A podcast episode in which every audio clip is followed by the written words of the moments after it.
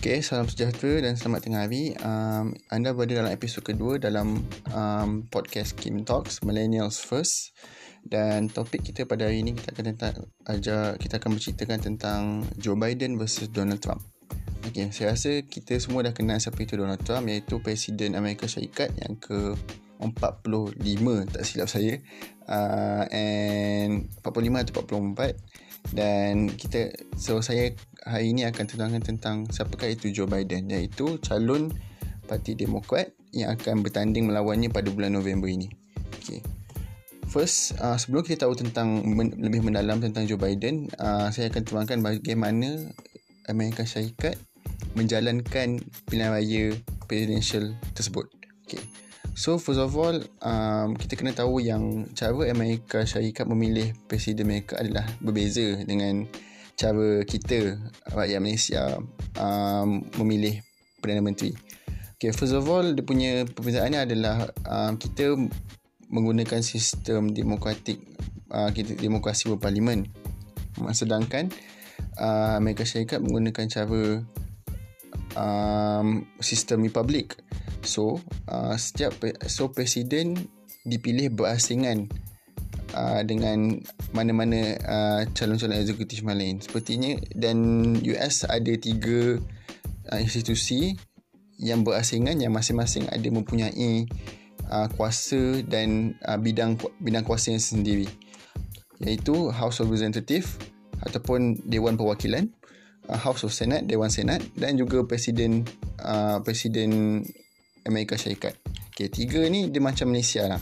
So, uh, House of Representative ni macam Dewan Rakyat. House of Senate ni of course Dewan Senat atau Dewan Negara. Dan Presiden uh, Amerika Syarikat tu sama jawatannya seperti uh, Presiden uh, seperti yang di Pertuan Agong Malaysia. Berbezanya adalah yang di Pertuan Agong mempunyai, mempunyai merupakan uh, Ketua Negara dan Perdana Menteri Malaysia sebagai uh, Ketua Kerajaan. Tapi Presiden Amerika Syarikat ini mempunyai kuasa yang lebih tinggi, yang lebih eksekutif iaitu beliau adalah ketua negara yang pada masa yang sama jadi kedua kerajaan. So beliau melantik ada kabinet sendiri dan ada orang-orang yang akan membantu dalam memimpin negara. Okay. So um, jomlah kita tahu lebih mendalam bagaimana uh, Amerika Syarikat, rakyat Amerika Syarikat memilih presiden mereka. First of all, mereka gunakan sistem college pilihan raya ataupun dalam bahasa English, uh, electoral college. Okay, kita kena faham bahawa sistem ini telah digunakan sejak Amerika Syarikat mendapat kemerdekaan lagi pada tahun 1776. 4 Julai 1776.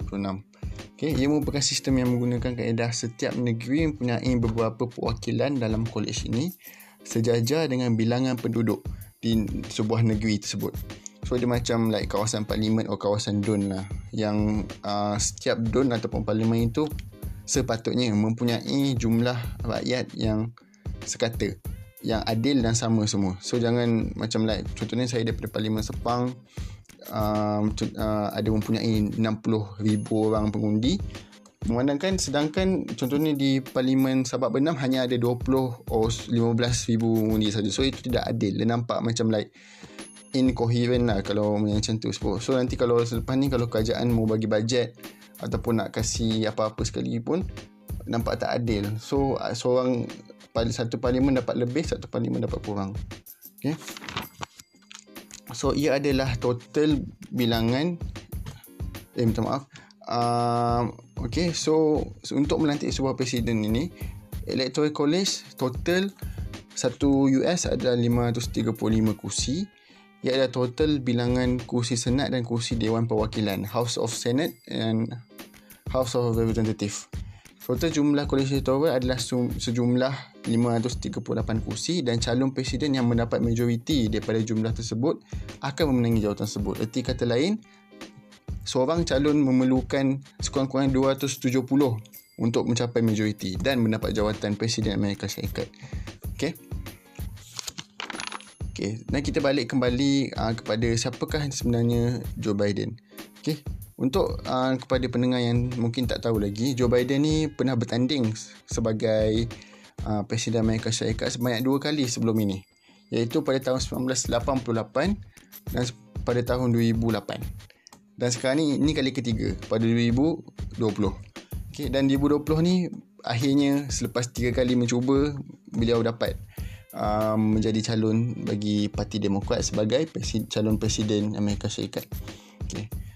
Uh, beliau pernah berkhidmat sebagai senator bagi negeri Delaware de, dari tahun 1973 hinggalah 2009 so itu adalah satu tempoh uh, apa tu jawatan yang sangat lama sangat sangat lama lah daripada 73 sampai 2009 tu about like dalam hampir 40 tahun uh, beliau dilahirkan pada 20 November 1942 umur pada masa sekarang adalah 77 tahun di Scranton, Pennsylvania, Amerika Syarikat.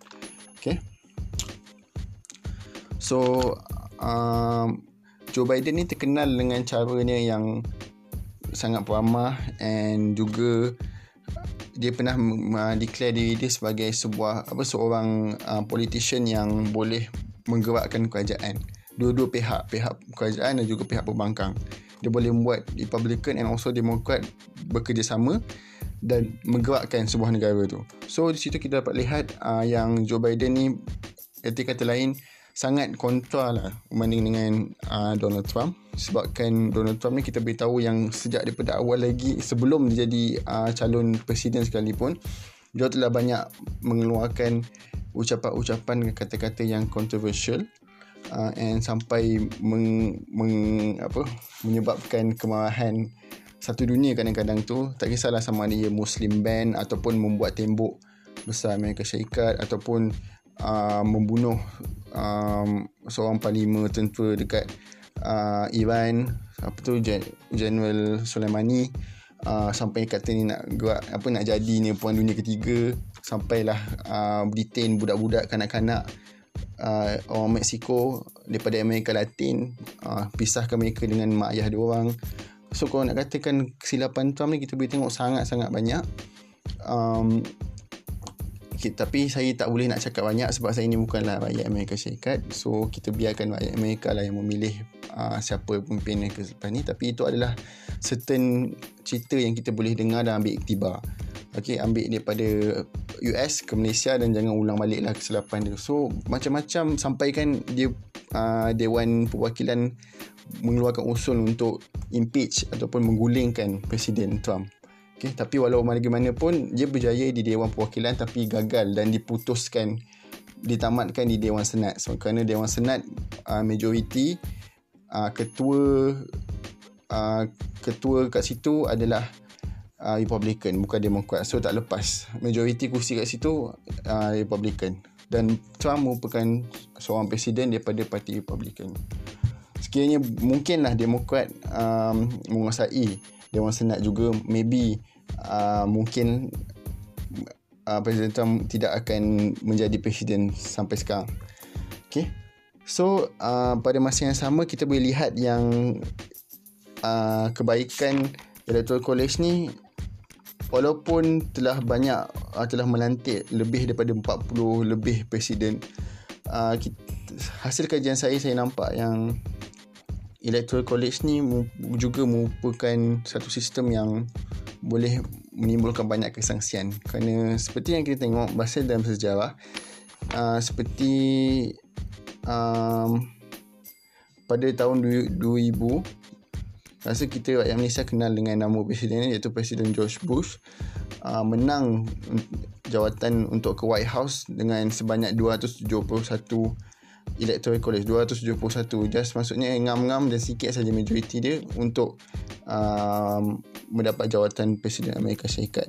Tetapi kalau kita tengok um, hasil kumpul kumpulan undi ataupun kumpulan vote banyak datang kepada Al Gore yang mendapat undian 540 520 undi lebih banyak daripada George Bush. Uh, kumpulan undi ni ataupun hasil kumpulan pengundiannya adalah berapa jumlah undi satu negara kepada calon tersebut dan in this case dalam uh, dua, tahun 2000 punya presidential election um, calon demokrat punya undian lebih banyak dia bukan uh, electoral college tapi ni maksud saya ni popular vote. Popular vote nampak lebih lebih kalau kita ikutkan lebih berkaliber lah ataupun lebih berintegriti daripada uh, just guna electoral college. So nampak kat situ tak ada. Sehingga kan kes ni bawa ke mahkamah uh, mahkamah tinggi. Dan akhirnya mahkamah putuskan disebabkan George Bush mendapat electoral college yang lebih tinggi daripada Al Gore so Presiden Bush jadi seorang Presiden Amerika Syarikat sampailah tahun 2008 2004 dan dia ada lantik balik 2008 okay. so kita boleh tengok kat sini yang um, terbanyak kesangsian yang boleh kita tengok. Um, kita tengok daripada Presiden Lincoln, Presiden Roosevelt, Presiden Bush, Obama dan juga Trump.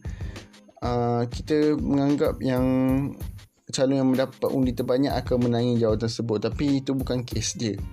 Sebab kes dia kita gunakan sistem uh, mereka gunakan sistem yang lain dan kita boleh tengok bahawa sistem tu banyak uh, banyak perubahan yang melakukan especially bila ada gerrymandering. Gerrymandering ni maksudnya adalah bila sempadan semula kawasan pilihan raya.